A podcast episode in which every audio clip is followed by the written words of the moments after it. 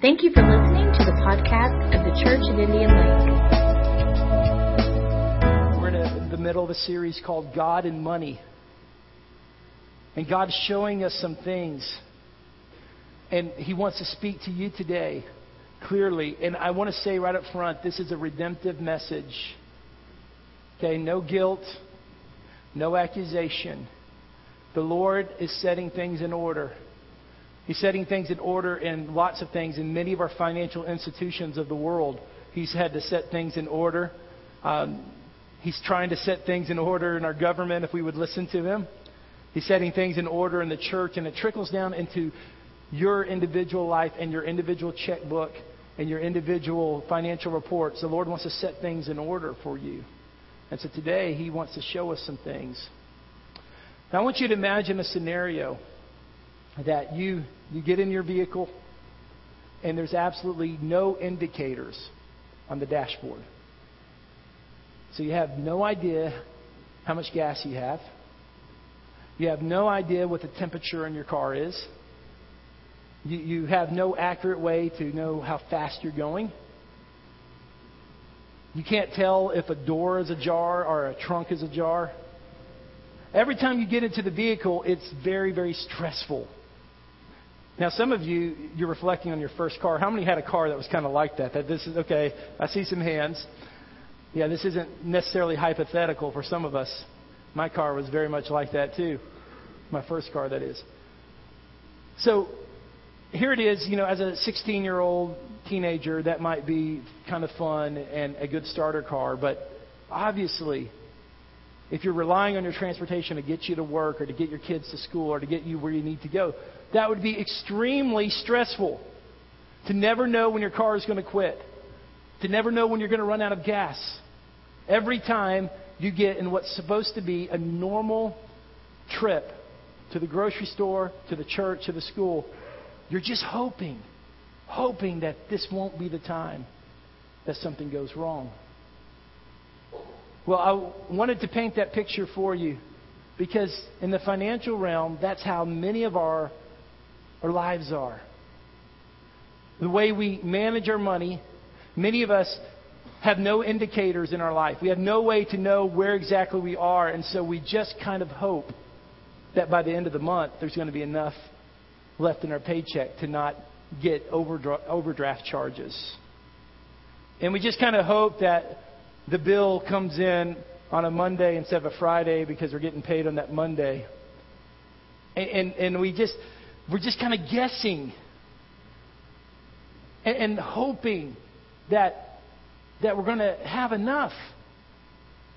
And that can be very, very stressful and be very difficult on us. And that's why today the message I want to share with you is the wise and faithful budgeting. We're going to look at Luke chapter 12, which is a scripture that has several layers here because you know it's talking about the coming of the Lord. Many think uh, in our eschatology, it's talking about about a, an analogy for the coming of the Lord. But I don't want us to miss the more practical meaning of it. Because see, Jesus told these stories. He told parables, and the people who heard them, they could truly understand what he was talking about. And this very simple story for the people who first heard them gave them great spiritual depth. And so, with that, I want us to take this story at, at just kind of its, its most simple definition, and it's going to speak to us this morning. The setting is this: is Jesus is talking about a wedding, and at this wedding, the custom of the day was this: the groom, at an unexpected time, would show up at his fiance's or bride's home and take her from her father. And then, at an unexpected time, he would come back to his home and come back to his estate. And so the servants working for him did not know exactly when that would happen. So Jesus tells a story to illustrate a point, and let's look starting at verse 35. He said, Be dressed for service and keep your lamps burning. That's the first thing, the first analogy he's given. Keep the lamps burning, keep the lights on, keep ready like servants waiting for their master to return from a wedding banquet, so that when he comes and knocks, they can immediately open the door for him. Verse 37 It will be good for those servants whose master finds them watching when he comes. Truly, I tell you, he will dress himself to serve. Now, what he's talking about there is this. In those days, the, the style of the day was to wear robes, and, and of course, a belt would, would hold the robes together, and they would take the long robes and they would tuck it in their belt so they would be in a position to move quickly. So let's think about this. He's saying, keep the lights on, keep the lamp burning, and keep your clothes ready. Be ready at any minute. You don't know when he's going to come back. You be prepared for the coming of the groom, the coming of your master. And says, He will dress himself to serve, will have them recline at the table, and will come and wait on them. 38. It will be good for those servants whose master finds them ready, even, even if he comes in the middle of the night or toward, toward daybreak. Now, some of you uh, have the New King James Version, the King James Version, and it says there, even if he comes in the second watch or even the third. The second watch was from 9 p.m. to midnight, which for many of us, that's like prime time. I mean, that's the one time you can uh, watch a TV show or read a book or, or, what, or check Facebook or whatever the case is. But this was pre electricity. So 9 p.m. to midnight was not the greatest time. But then the third watch was midnight to 3 a.m. And that's not a good time for anybody. I mean, that's just a rough, rough time. I went to a, a Christian liberal arts college that had a religious department, and our religious department had this bright idea to have this all night prayer meeting, and I got the 2 a.m. Um, chapel, was supposed to be in the chapel at 2 a.m. And I remember going across that cold, dark campus, and I was the only one in the chapel. It was the longest hour of my life. Uh, so he's saying this no excuses. Even if it's the most inopportune time, it's in the middle of the night, it's the third watch, it's between midnight and three, keep the flame burning and, and, and keep yourself ready. Keep yourself ready for action. That was the assignment, that was the job. So in verse 39, but understand this. If the owner of the house had known at what hour the thief was coming, he would not have left his house be broken into. Jesus here kind of changes the narrative just a little bit. He goes from the wedding, now he's focusing on a hypothetical burglary. So, going on to verse 40. You also must be ready, because the Son of Man will come at an hour when you do not expect him. Peter asked, Lord, are you telling this parable to us or to everybody? 42. Now, I want you to focus on these words in 42. The Lord answered, Who then is the faithful and wise manager? I want you to think about that phrase for a second. Who then is the faithful and wise manager? Because that is a phrase I want you to get in your heart today, especially because we're going to talk in the next few minutes about budgeting. And Jesus here is, is, is calling for faithful and wise managers. And this unfolds, says, Whom the master put in charge of his servants to give them their food allowance at the proper time. It will be good for that servant whom the master finds doing so when he returns. Truly I tell you, he will put him in charge of all his possessions. And so, 45, but suppose the servant says to himself, My master is taking a long time in coming. And then he begins to beat the other servants, both men and women, and to eat and drink and get drunk. Let's just pause there for a moment. So you have this picture of the, the master has everything. He owns everything. It's his. But he said to the servant, Now, I want you to be a faithful and wise manager. But after a time, because of a lack of focus, because of a lack of proper attention, because of a lack of priorities, because of a sinful heart. The manager begins to use the master's resources to oppress. He uses the master's tools to oppress other peoples and to take advantage of others. Just like you and I are prone to do with earthly power and earthly influence, and sometimes with our wealth, to oppress the poor to oppress those we have advantages over. And then he goes on into this party lifestyle where he's taking the master's food and he's taking the master's wine and he's getting drunk and he's having parties and he's basically spending what doesn't belong to him.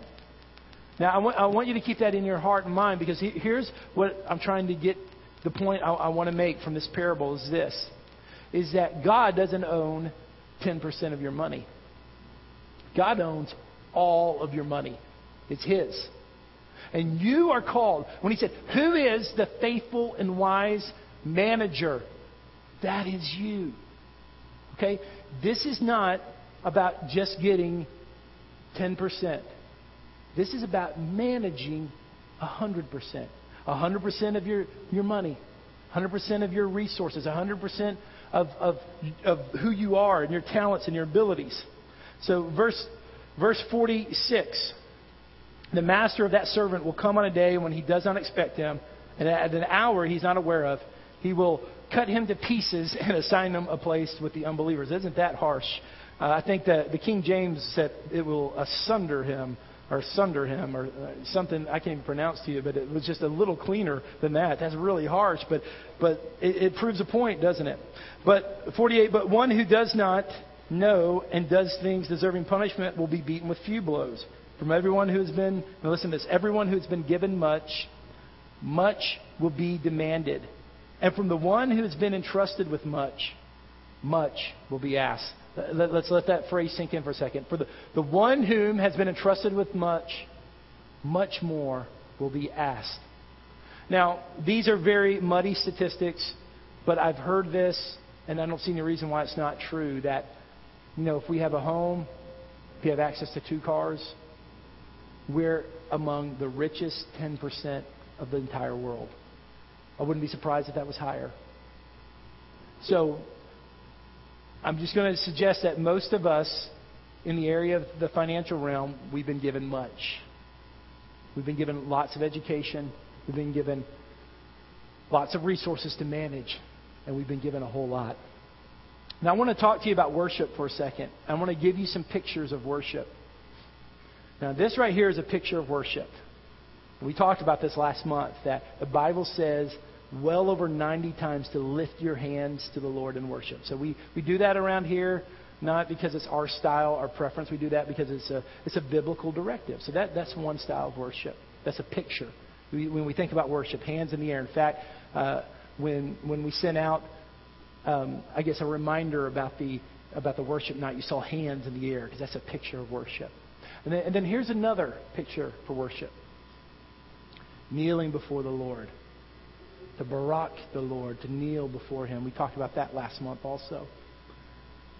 Another picture of worship that we've been trying to emphasize later is this you know, giving to the Lord.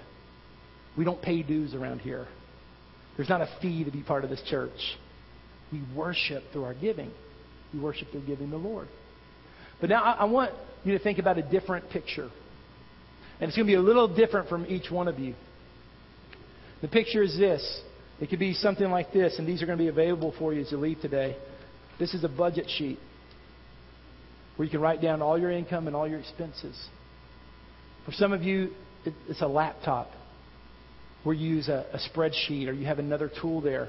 For some of you, it could be as simple as your, your, your checkbook or whatever the case is. But the picture of worship is this is that just as lifting your hands and kneeling and giving is part of worship, so is, I'm going to suggest to you, budgeting. Budgeting can be part of your worship. And that's why I want you to write the first thing down is this about budgeting. And we're going to suggest being faithful, being faithful and wise budgeters. Number one, this is budget for God's glory. Budget for God's glory.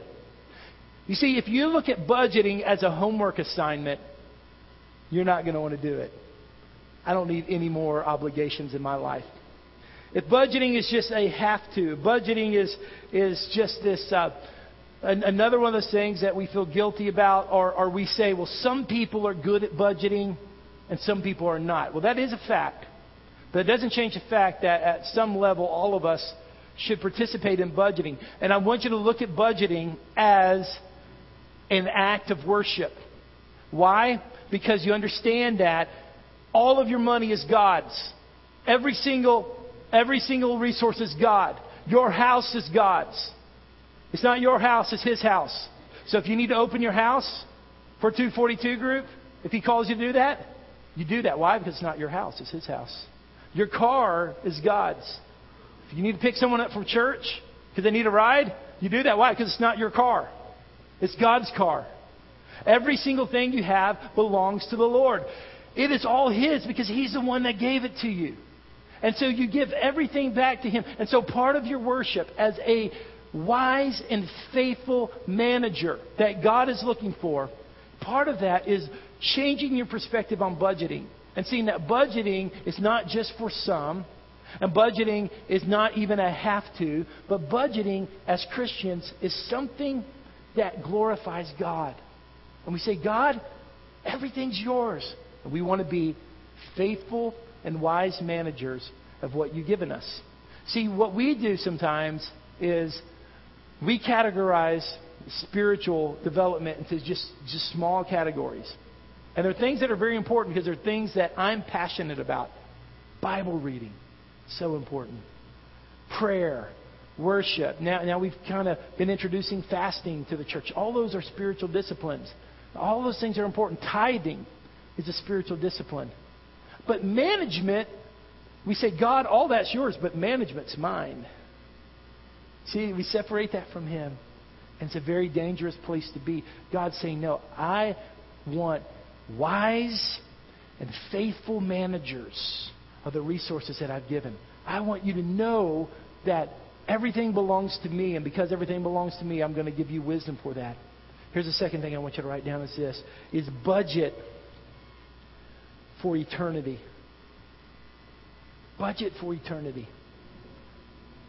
I love, this is not in your notes, you're going to want to write it down. I love the scripture. Matthew chapter 6, verse 19 and 20. Write that down if you're taking notes. Matthew, under number 2, Matthew 6, 19 and 20. It says it this way. You can read it on the screen if you, if you don't have your Bibles with me. It says, Do not store up for yourselves treasure on earth where moth and rust destroy and where thieves break in and steal. And 20 says this, But store up for yourselves treasure in heaven where moth and rust do not destroy, and where thieves do not break in and steal. That's one of the things God wants to remind you about. Is when you budget, you budget for God's glory. You budget because everything belongs to Him.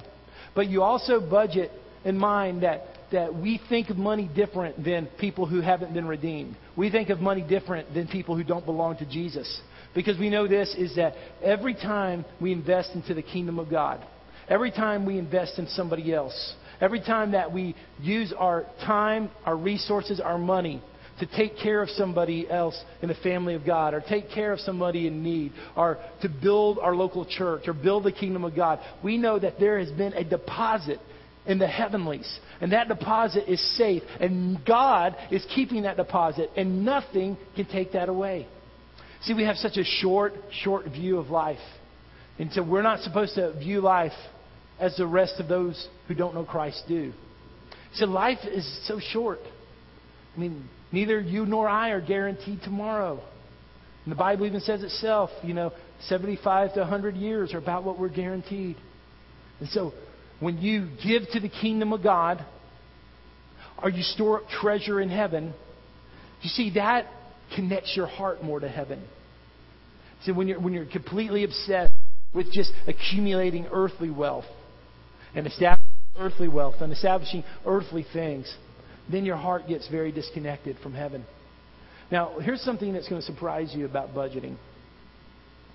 And it's this budgeting actually produces spontaneity. I know you wouldn't think that. Because, see, we, we have this um, misconception that if we budget, it's going to take all the fun away you know, we're, we're never going to be able to spontaneously go to that restaurant or to give a gift or to, to, to donate to something we care about because, because we're restricted. And, and here it is that we don't, we don't have the opportunity to be free with our money. But it's actually the opposite. It's actually the opposite. And that's why I want you to write down the third point is this, is that I'm challenging you to budget for joy. Budget for joy. See, the truth is this is that if we don't have a budget, then there's no freedom. Because we're always we're always under the stress of not knowing where our money's going. We're always under a hardship.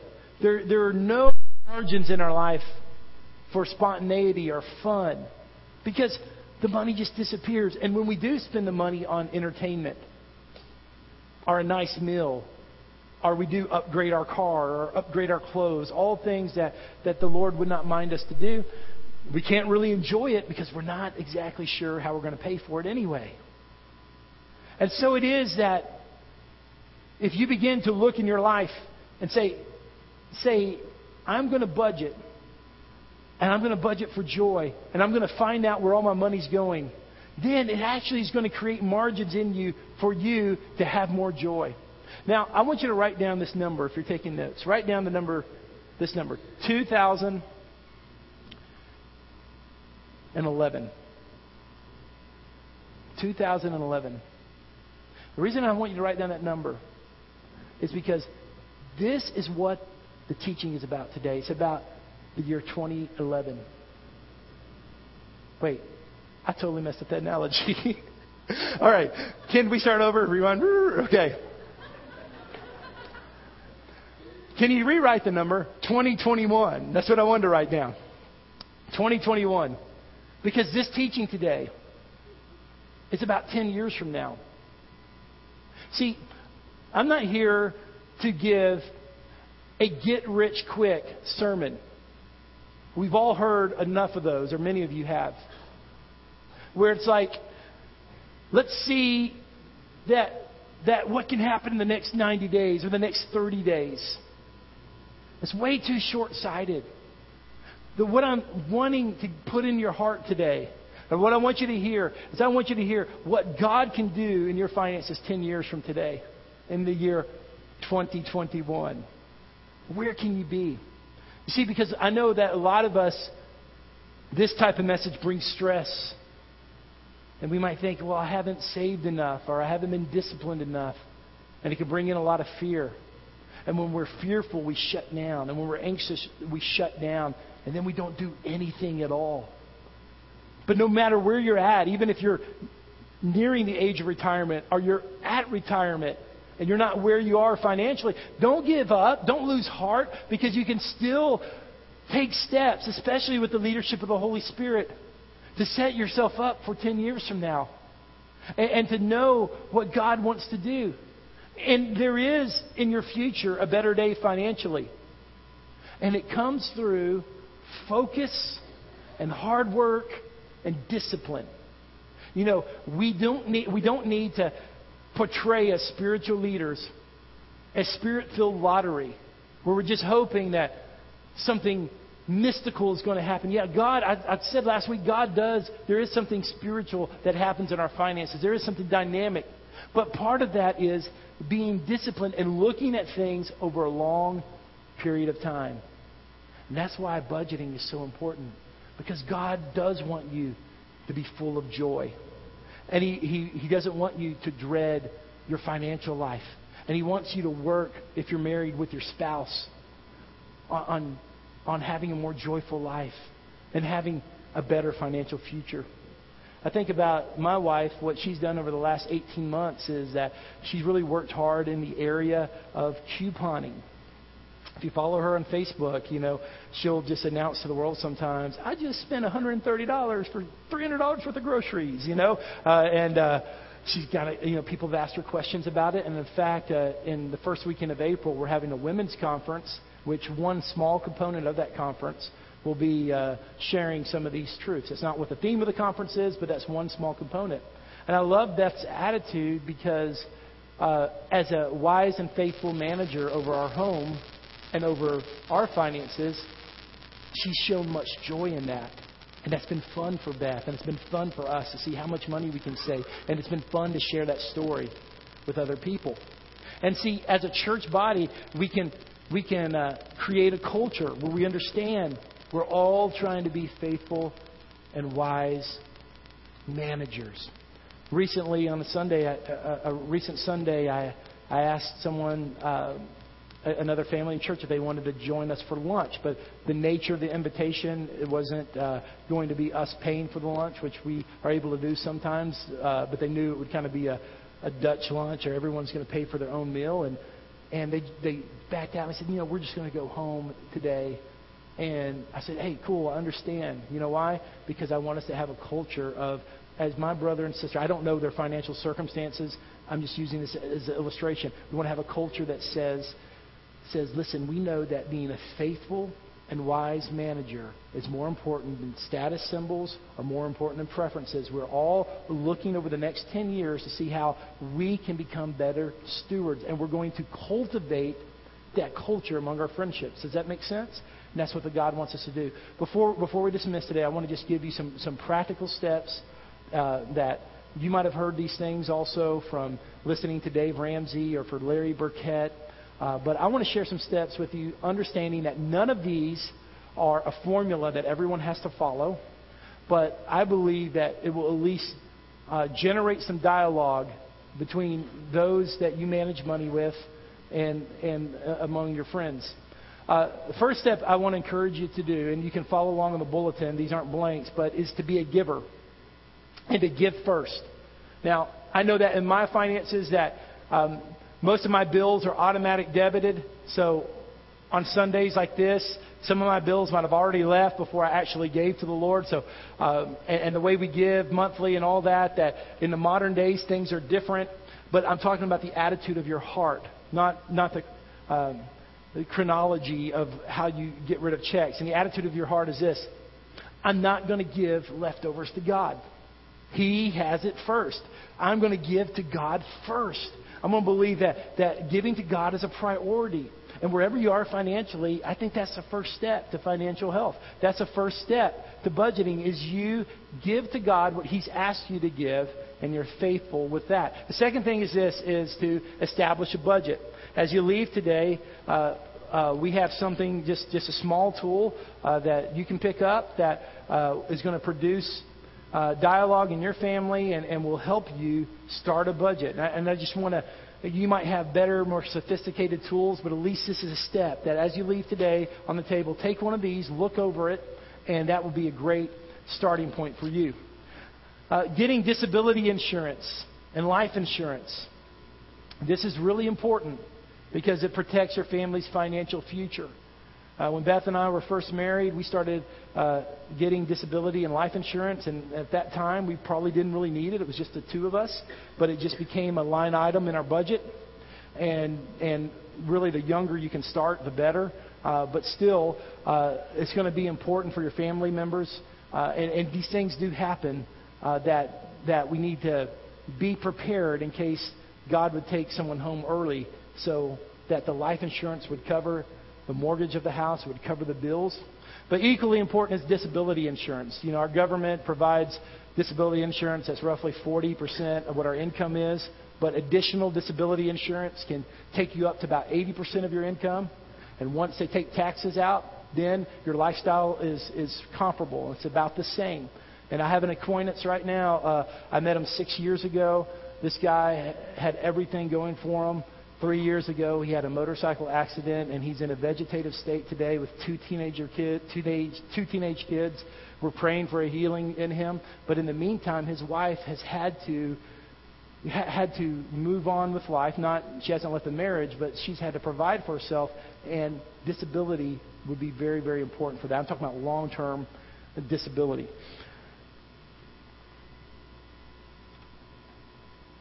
Then paying off debt. And I'm, I'm, talking about a sequence here. Now, here's the reason that I'm talking about all of this because the Allison family, we're not, we're not, uh, we haven't accomplished every step that I'm going to suggest to you today. But here's the deal: we know that the next blessing from God that comes from us because He is going to bless us. The next unexpected resource or unexpected income or raise in pay or whatever it is, we know where the money's going to go ahead of time because we're on a plan. And that is to pay off debt. And there's all types of different ways you can do that.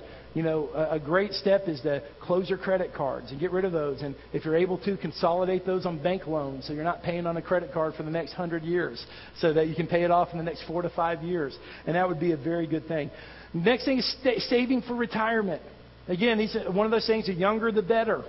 But if you get, save for retirement, and and that's very important. I know a financial planner who you're able to to uh, invest as little as $50 a month.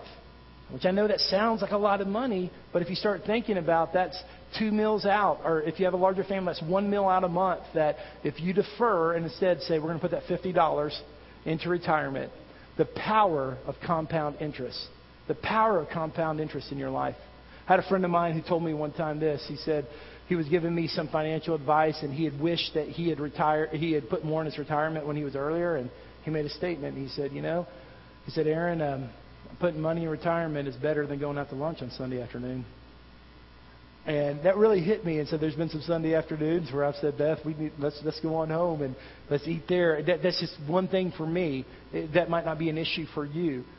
But, but I'm trying to get you to think and prepare for all that God has. And we said that let's do the retirement before, the, before we save for the children's college. Why is that? Because your children, once they're in college, uh, they can find ways to pay for their college, but what you don't want to do is pay for your kids' college and then you know, be a burden for them forever because you didn't do retirement. Uh, uh, not that that would be a burden, that would be a responsibility, but you understand my heart in that. So, so the point is, is that wherever you, wherever you are, it's good to start a retirement. And uh, the last thing is estate planning. And I know that me and Beth have had lots of of, of plans about the Allison Foundation and how it develops. I'm just joking. We have not started planning for our estate. Um, but but someday, with the Lord's help, we'll do that. So these are all things that that I want you to budget a budget for the glory of God, budget for eternity, and budget so your life will be filled with joy. Let's stand together. Let's stand together as we, we move towards the closing in prayer. Now, I want to pray over you a spiritual dynamic because I'm aware of something in the area of finances that for many of us, fear has just flooded this room. But we're going to pray off that fear right now in the name of Jesus. Because I don't think anything anything causes us to fear more than our when we think, reflect upon our financial future. But you serve a loving and a gracious God, a God who has given you wisdom, and a God who is forgiving, a God who doesn't hold your sins against you. I mentioned this last week as I declared this over you, but I want to say it again because it's true. The same God who paid the debt for your sins, why would He not pay the debt for a lack of wisdom in your finances? The same God who, who caused you to be completely free, completely free from the penalty of sin, He's going to forgive you. He won't hold against you maybe a lack of wisdom or lack of understanding in the past. He's setting things in order. The Lord wants to set things in order. And, and right now, in these last few moments we have together, I want to pray that over you. I want to pray that God would set in order your finances. Father, in Jesus' name, I pray over my friends, God. You said perfect love cast out all fear. So, Father, send your love right now. The love of the Lord is upon you. The love of the Father, He is not condemning you. The love of the Father, He is not shaking His head at you. The love of the Father saying, I am coming in. The Holy Spirit is our helper. You might say, I don't know how I'm going to do the things listed on the bulletin. Listen, you're an helper named the Holy Spirit, sent from God, and He's here to teach you. He's going to teach you how to manage your money. He's going to teach you how to spend better. He's going to teach you how to give better. He's going to teach you because He loves you and He has joy in store for you. And there's coming a day when, when you think about finances, it will not be undue stress or anxiety. A day of joy is coming where you're going to use the resources of the Lord for His purposes. You're storing up treasure in heaven. There's margin for joy. You have eternity in mind. You're a giver. You're a blesser. You're not a taker. You are a sower. You are one who sows into the kingdom of God. You are one who gives. You are the one that God moves through. That prayer is for every one of you. Every one of you, that prayer is for you. It's not just for some, it's for you. It's going to be better in the name of Jesus. The Comforter has come. The Teacher has come. The Helper has come. Lord, you've released that. Lord, we cast out fear in Jesus' name. In Jesus' name, let fear leave this place. In Jesus' name, Lord, break the power of fear in the name of Jesus. Break the power of fear. Let's do, let's do that right now. I want you just, I, I wasn't planning to do this, but the Lord wants to do this right now. I want you just to lift your hands to the Lord. If, you, if you're comfortable, just do it anyway, or just lift your palms to the Lord because I'm going to pray. In the name of Jesus, we break fear off people in Jesus' name.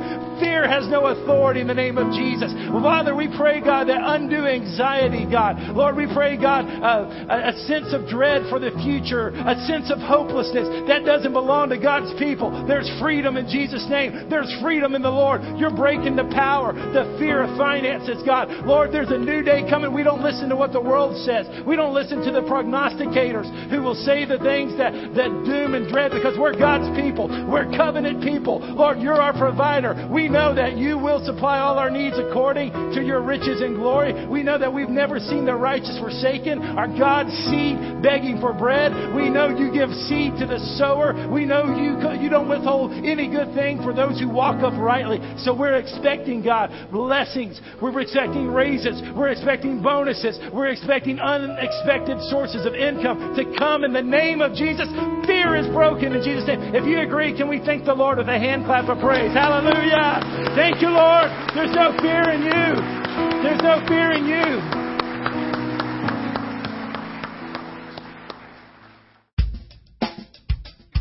Thank you for listening to the podcast of the Church of Indian Lake.